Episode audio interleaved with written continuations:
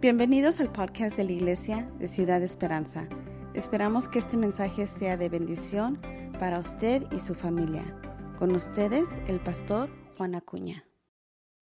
Dios les bendiga, bienvenidos este domingo en la mañana, qué padre que puedan acompañarnos. Sabemos que es un tiempo difícil y que estamos todos atravesando un tiempo de mucha incomodidad, de mucha incertidumbre en muchos aspectos. Todos quisiéramos estar aquí y aún estando aquí en, la iglesia, predicando un templo vacío, Y doy gracias a Dios por el equipo de media que están aquí grabando con, con, las cámaras, pero sabe que se siente lo pesado de todo lo que está sucediendo en este ambiente, pero también se siente la paz de Dios en, en, en medio de todo esto. Es algo poderoso, es algo tremendo. Yo quiero agradecerle a la iglesia por mantener esa fidelidad, esa conexión a Dios, aún en estos tiempos de dificultad, de incertidumbre. En esta hora me gustaría compartir una palabra de Dios con ustedes, pero ahí donde estás, quisiera iniciar con una oración, una oración por todas las personas que, que, han fallecido, que han perdido un ser querido a base de este virus y una oración por nuestra nación en general.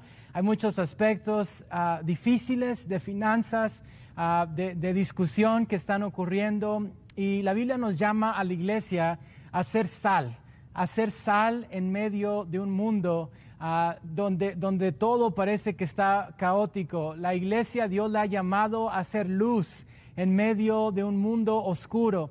Y precisamente esa es nuestra misión, traer paz en un tiempo de incertidumbre, traer sal en un tiempo sin sabor, traer luz en un mundo que está muy oscuro. Así que te invito que mientras oramos, le abras tu mente y tu corazón al Señor y que le digas al Señor, Dios, habla mi vida, habla mi mente, a mi corazón en el nombre de Jesús. Padre Celestial, nos unimos en oración en este momento y te pedimos que seas tú quien nos ministres, quien nos hables, que sea tu palabra que venga a penetrar hasta lo más profundo de cada mente, de cada corazón. Yo te pido por cada oyente que en este momento puedan tener un encuentro poderoso con tu presencia, con tu espíritu.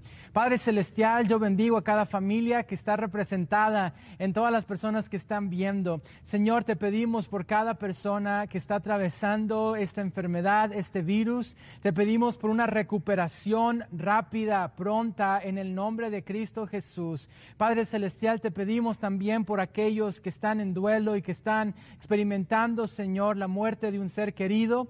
Que tu Espíritu Santo venga a traer consuelo, que tu Espíritu Santo venga a traer fortaleza en estos momentos. Dios, bendecimos a tu iglesia, bendecimos a esta iglesia, Ciudad de Esperanza, cada uno de sus miembros, cada una de las personas que nos está sintonizando. Bendecimos a cada uno de estas familias en el nombre de Cristo Jesús. Amén. Y amén. Ministranos, Señor. Háblanos por medio de tu palabra. Pues a quién más iremos, Señor, sino a ti, en el nombre de Jesús. Amén, amén, amén, amén. Gracias por estar con nosotros uh, una, una, vez más. Que estamos continuando con una serie en la Biblia, el libro de los Hechos, y la serie se llama Hechos no palabras, porque creo que más que nunca uh, ya la religión no es tanto de simplemente prácticas que nos trae una satisfacción religiosa para satisfacer, no sé, nada más un, una uh, necesidad de tener religión. La religión en nuestros tiempos se trata de relación y si no hay relación con Dios, la religión empieza a perder su propósito y si no hay una relación con Dios, todas las prácticas religiosas empiezan a perder sentido. La iglesia es es uno de esos medios a través del cual nosotros nos conectamos con la presencia de Dios, con su Espíritu Santo. La iglesia es un recurso, la iglesia, la Biblia y, y la adoración, la presencia de Dios, vivir en santidad. Estos son los recursos que Dios nos ha dado para vivir una vida llena de la presencia de Dios, una vida llena de propósito, aún en medios donde, en tiempos donde parece que se ha perdido toda la esencia de propósito. Si tienes tu Biblia, quisiera hablar el día de hoy en Hechos capítulo 7. Hechos capítulo 7 Hace unos meses atrás vimos esta historia de Esteban, pero el día de hoy voy a hablar de la predicación de Esteban y, de todo lo que embarca lo que Esteban empezó a predicar antes de morir por Cristo. Esteban empieza a predicar en Hechos capítulo 7 Esteban era, como mencionábamos hace unos meses, era un predicador que simplemente lo llamaron a servir las mesas. Y qué peculiar que para servir las mesas, porque si se recuerdan un poquito el contexto ah, de esto, eh, eh, estaban batallando con servir las mesas y darle de comer a personas en necesidad. Y los apóstoles estaban tan ocupados predicando que necesitaban gente que pudiera servir las mesas y buscaron a alguien lleno de pasión, lleno del Espíritu Santo, lleno de la presencia de Dios, lleno de fe, que, que simplemente viniera a servir las mesas. Y es algo poderoso que buscaran para algo que muchos de nosotros consideraríamos muy sencillo. No, servir mesas no requiere un resumen tan grande, pero el resumen que ellos pusieron es necesitamos alguien que esté lleno de fe y del Espíritu Santo. Porque no es lo mismo estar lleno del Espíritu Santo que estar lleno de fe. No es lo mismo estar lleno de fe que estar lleno del Espíritu Santo. Hay gente que está llena del Espíritu Santo, pero no tiene fe para actuar. Hay gente que está llena de la presencia de Dios y del conocimiento de Dios y de la palabra de Dios y de oración y de alabanza, pero aún así no tiene fe. Y luego hay gente que tiene fe, pero que no se ha llenado de Dios, que tiene mucha pasión, pero no ha pasado ese tiempo en la presencia de Dios. Esteban estaba lleno de fe y estaba lleno de la presencia de Dios, lleno del Espíritu Santo de Dios y lleno de fe. Necesitamos gente que esté llena de, la presencia de Dios, pero que también tenga fe en el nombre de Jesús para saber que el tiempo de Dios ah, sigue en pie, los propósitos de Dios siguen en pie y que Dios no ha terminado cada propósito y cada plan para tu vida y aún en tiempos de distanciamiento social y aún en tiempos donde aparentemente el mundo se está viniendo abajo, Dios sigue levantando a su iglesia y sigue llamando a, a creyentes que digan que pueden creer en Él. Dios sigue llamando a creyentes que estén confiando en la presencia y en el poder de Dios. Esteban está en esta situación donde él predica, hace señales, a gente no le gusta y muchos se refieren a este pasaje como la defensa de Esteban, pero en realidad Esteban no se estaba defendiendo, Esteban simple y sencillamente estaba predicando a Cristo. Y Esteban en este momento empieza a predicar a Jesús, empieza a predicarles de todos sus antepasados y empieza a tocar historias como la de Abraham y la de Moisés. Y específicamente en la de Moisés empieza a hablar de todo lo que sucedió malo en ese tiempo. Y si tienes tu Biblia, Hechos capítulo 7, Hechos capítulo 7, versículo 44 dice, tuvieron nuestros padres el tabernáculo del testimonio en el desierto, como había ordenado Dios cuando dijo a Moisés que lo hiciese conforme al modelo que había visto, el cual recibido a su vez por nuestros padres, lo introdujeron con Josué al tomar posesión de la tierra de los gentiles, a los cuales Dios arrojó de la presencia de nuestros padres hasta los días de David, este halló gracia delante de Dios y pidió proveer tabernáculo para el Dios de Jacob. Mas Salomón le edificó casa.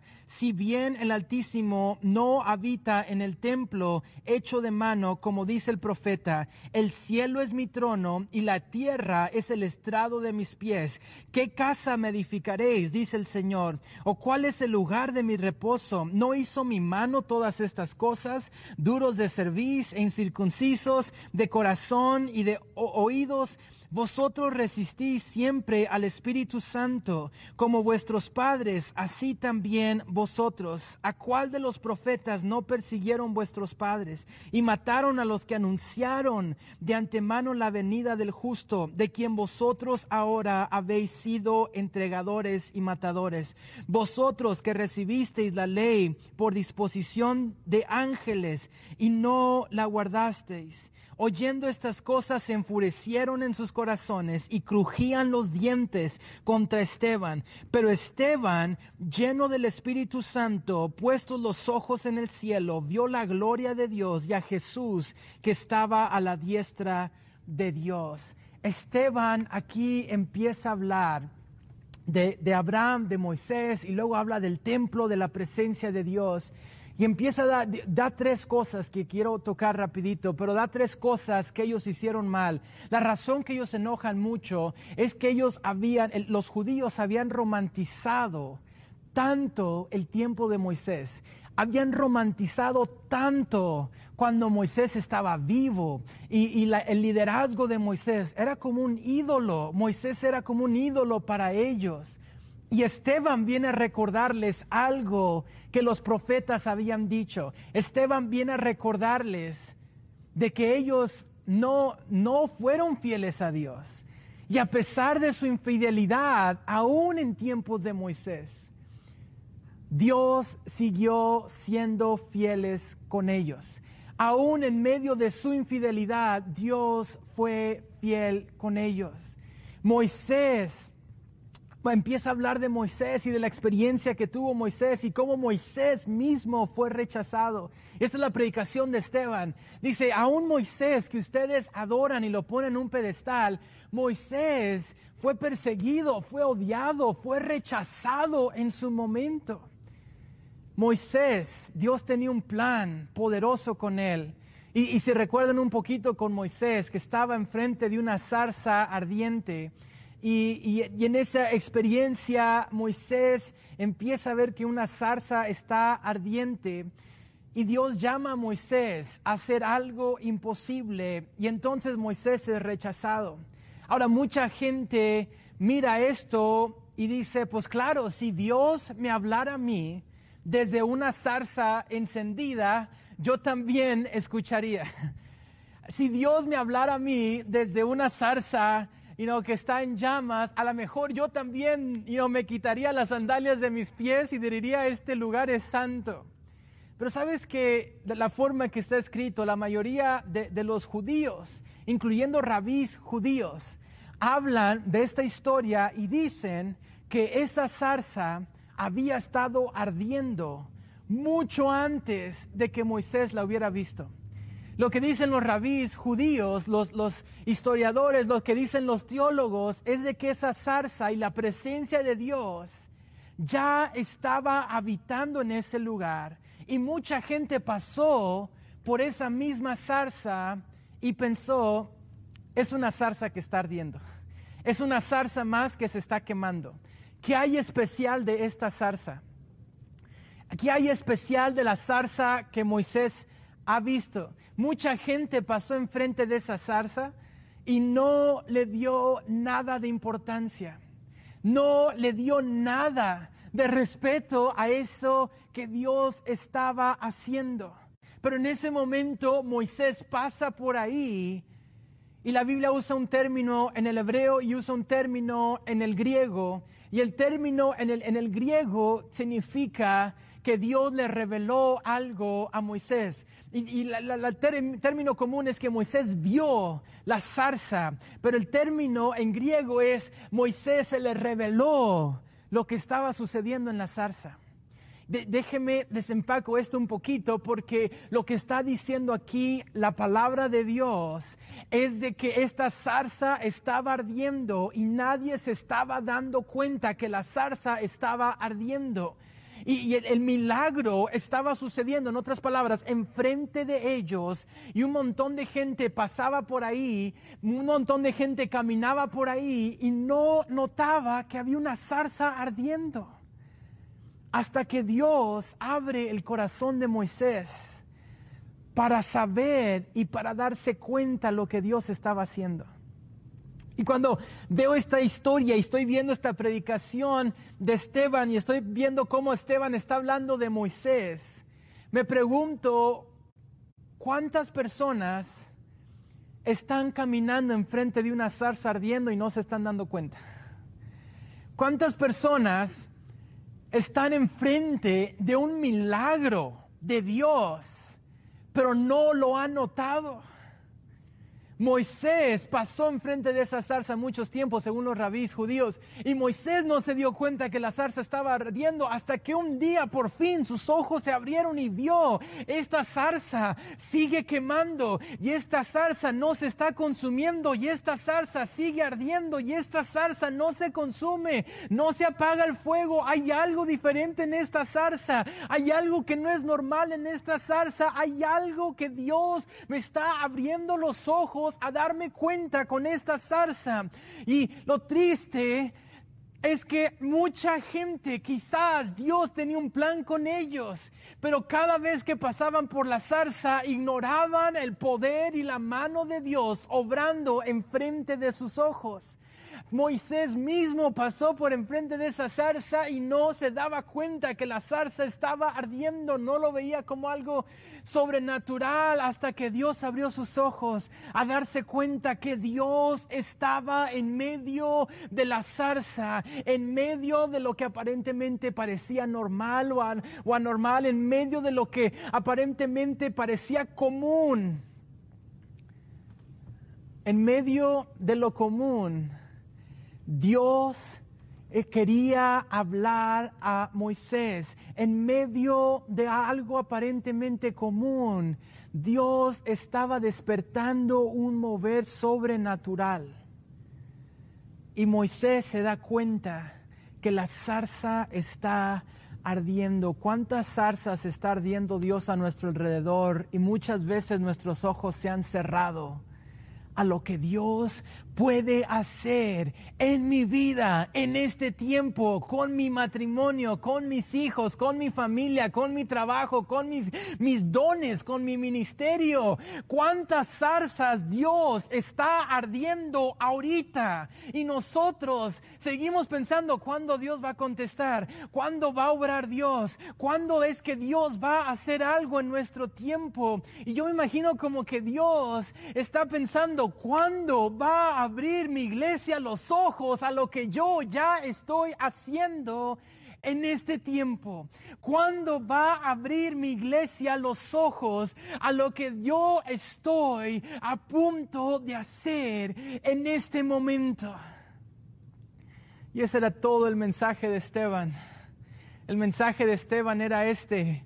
Dios les está hablando y ustedes ignoraron la voz de Dios. Aún el tiempo de oro de Moisés que ustedes exaltan y lo ponen en un pedestal, era un tiempo de una zarza donde Dios estaba tratando de hablarles y ustedes siguieron ignorando la voz de Dios en sus vidas y Dios seguía tratando de hablar y ustedes seguían ignorando la zarza ardiendo.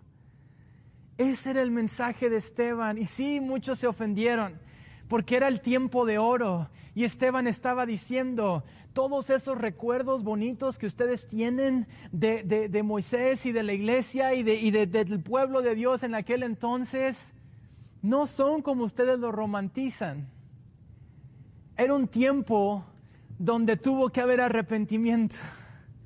Y era un tiempo donde Dios estaba tratando de hablar. Y Dios estaba tratando de obrar. Y ustedes no se daban cuenta de la zarza poderosa que Dios estaba obrando. Es lo que dice en Hechos. Hechos capítulo 7, versículo 51, lo que vamos de leer, dice, duros de servicio e incircuncisos de corazón y de oídos, vosotros resistís siempre al Espíritu Santo como vuestros padres, así también vosotros resisten al Espíritu Santo, el cual de los profetas, a cuál de los profetas no persiguieron vuestros padres, a cuál de vuestros profetas no mataron a los que anunciaron de antemano la venida del justo, se está refiriendo a Jesús, de quien vosotros ahora habéis sido entregados y matadores. Esteban les está dando tres puntos fuertes aquí. Versículo 51, Hechos 7:51. Dice, duros de servicio, incircuncisos de corazón, incircuncisos de oídos, vosotros resisten siempre al Espíritu Santo. están resistiendo lo que el Espíritu Santo está tratando de incomodar en tu vida y tú lo sigues resistiendo. Están resistiendo lo que ustedes saben que es correcto. Ustedes lo están resistiendo. Así como sus padres resistieron al Espíritu Santo, ustedes están resistiendo al Espíritu Santo. Y habla de tres cosas. Cuando habla duros de servir, incircuncisos de corazón y de oídos, habla de santidad y de arrepentimiento. Cuando habla de resistir al Espíritu Santo, está hablando de evadir la, sensibilidad a la presencia de Dios, de evadir nuestro tiempo de oración, de decir, puedo pasar otra semana sin orar, puedo pasar otro día sin buscar su presencia, puedo pasar otro domingo sin dedicarle el tiempo a Dios que Él necesita. Dejemos de resistir la obra del Espíritu Santo. La tercera cosa es cuál de los profetas no persiguieron los profetas eran el símbolo de la palabra de Dios. Los profetas, por eso hoy en día no tenemos el, ministerio de profeta como en el Antiguo Testamento, porque en el Antiguo Testamento la voz venía directamente por los profetas, pero hoy en día, aunque tenemos un don de profecía, la, la palabra de Dios viene a través de la palabra. Y ya no a través de un Elías o un Eliseo, viene directamente a través de la palabra escrita. Y lo que le dice Esteban es que no se arrepintieron, no, no se conectaron con la presencia de Dios, e ignoraron la voz del Espíritu Santo y lo que Dios estaba tratando de mostrarles. Y mataron la palabra, cortaron la palabra de sus vidas. Yo doy gracias a Dios por los tiempos de alabanza y de adoración que podemos tener como iglesia. Doy gracias a Dios porque podemos tener tiempos de oración y los lunes abrimos la iglesia aún todavía, nada más si quieres venir y orar. Pero sabes que como hijos de Dios, tú y yo necesitamos palabra de Dios. Porque estamos en un mundo que constantemente nos está alimentando de sus palabras. Constantemente este mundo me está alimentando de sus pensamientos, de sus ideologías, de sus filosofías, de sus perspectivas y de lo que ellos piensan que es bueno o malo. Pero cuando yo me conecto con la palabra de Dios, la palabra de Dios está por encima de lo que piensa Juan Acuña. La palabra de Dios está por encima de lo que piensa todo el mundo y la palabra de Dios empieza a hablar directamente a mi vida y empieza a quebrantar cosas que solamente su palabra puede ser. Por eso, por eso decía el salmista, lámpara es a mis pies tu palabra y lumbrera a mi camino. Pero dice Esteban, ustedes mataron la palabra de Dios, cortaron la palabra de Dios, cortaron a los profetas y no querían escuchar a los profetas. No cortes la palabra de Dios. No te hagas insensible al mover del Espíritu Santo de Dios. Dice Esteban, como sus padres están siendo insensibles al poder del Espíritu Santo, están siendo insensibles a lo que el Espíritu Santo está haciendo. Y si es necesario, arrepiéntete. Porque esa es la primer, ese es el primer paso, es la apertura a tener una relación viva y apasionada con la presencia de Dios. Yo quisiera hacer una oración por ti. ¿Cuántas zarzas ardientes Dios no está encendiendo a nuestro alrededor? Y muchas veces nosotros pasamos por ahí y ni siquiera nos damos cuenta porque pensamos esto es normal, esto es común, así es el mundo, porque así piensa el mundo. El mundo ve una pandemia y dice es natural. El mundo ve un terremoto y dice es natural, es normal, es parte de un mundo sin sentido y sin causa y un mundo flotando en medio de una nada existencial que no tiene sentido ni propósito. Pero el cristiano cuando mira algo así, lo primero que tiene que hacer es Dios, ¿qué estás haciendo en mi tiempo? ¿Qué estás haciendo en mi generación? Esto no es la obra de una casualidad. Dios, dame discernimiento para ver las zarzas que tú estás ardiendo en este momento, en este tiempo, en mi vida, alrededor de mi vida? ¿Qué zarzas está despertando Dios en nuestro tiempo? ¿Qué zarzas está despertando Dios alrededor de ti? Que esa sea nuestra oración en este momento. Dios, hazme sensible a tu Espíritu Santo. Como dijo Esteban, ustedes están siendo insensibles como sus padres al Espíritu Santo. Dios, hazme sensible a la voz de tu Espíritu Santo. Hoy no es tiempo para ser religiosos, iglesia. Hoy no es tiempo para tirar comentarios de religiosidad y pretender que somos muy espirituales. Hoy como nunca es tiempo de hechos, no palabras. Hoy más que nunca es tiempo de buscar a Dios y no nada más hablar de que buscamos de Dios. Hoy más que nunca es tiempo de leer su palabra y no nada más hablar de textos que nos aprendimos hace 50 años. Hoy más que nunca es tiempo de ser sensibles a la voz que escuchó Moisés saliendo de una zarza ardiente diciendo yo soy el yo soy yo estoy obrando en esta tierra, yo estoy obrando en este momento, yo estoy obrando en esta generación. Aleluya. Y no estoy buscando templos hermosos, estoy buscando templos de personas para llenar esos templos de mi presencia y de mi Espíritu Santo. Quiero invitarte ahí donde estás. Si necesitas arrepentirte, este es un tiempo perfecto para decirle a Dios qué quieres hacer en mi vida que yo no estoy viendo. Este es un momento, si estás en pecado, de decirle, Señor, perdona mi pecado, me arrepiento de mi pecado. Este es un tiempo de si eres una persona llena del Espíritu Santo, pero ya no tienes fe, de decir, Dios, lléname de fe, no solamente de conocimiento y de religión. Y hay personas que tienen mucha fe, están llenos de fe, pero no se han llenado del Espíritu Santo. Es tiempo de decir, Dios, dame pasión por tu presencia, pasión por la oración, pasión por la adoración. Lleno de fe y lleno del Espíritu Santo. Voy a hacer una oración para aceptar a Cristo. Y si tú quieres aceptar a Jesús conmigo, repite esta oración después de mí. Y ahí donde estás, si quieres aceptar a Jesús, nada más dile, Señor Jesús, perdona mis pecados. Esa es la apertura para la salvación. Reconozco, Dios, que soy pecador. Díselo al Señor. Dile, Señor, yo reconozco que soy pecador. Perdona mis pecados te entrego mi vida, Dios. Cumple tu plan y tu propósito en mí. Te entrego todo lo que soy, Dios. En el nombre de Jesús. Déjame hacer una oración por ti. Si hiciste esta oración, mándanos un mensaje por Facebook, por YouTube, por mensajes de texto, un email a la iglesia, ciudadesperanza.org. Pero aún si nada más estás sintonizado y escuchando este mensaje, quiero hacer una oración para bendecir tu vida. Y pídele mientras oras, dile, Señor, hazme sensible a la voz de tu Espíritu Santo. Hazme sensible a la voz de tu presencia y de lo que tú estás haciendo en mi tiempo. Padre Celestial, yo bendigo a tu iglesia.